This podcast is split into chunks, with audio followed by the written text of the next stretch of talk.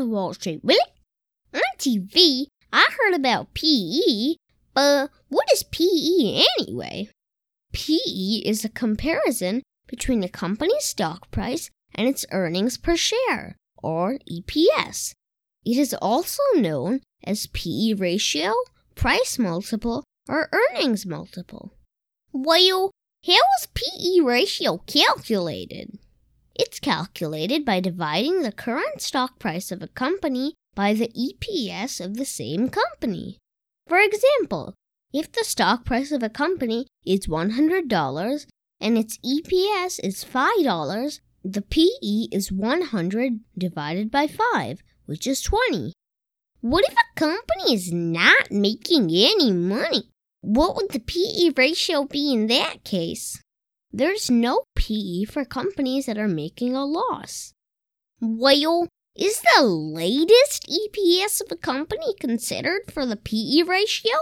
Yes, usually the PE ratio is calculated using the EPS from the latest result declared by a company. This is also called trailing PE.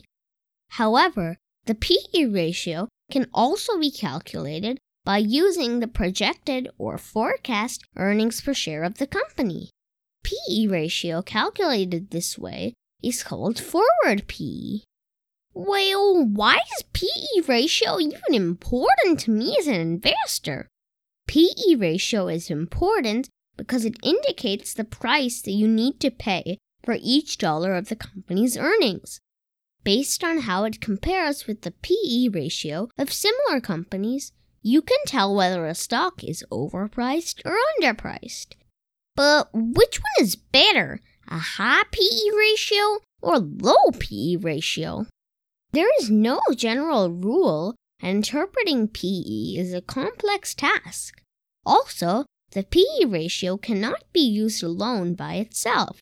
It should be used along with other factors, but that's topic for another time. Thank you very much for telling me about PE ratio, Walshy. You're welcome, Super Cooper.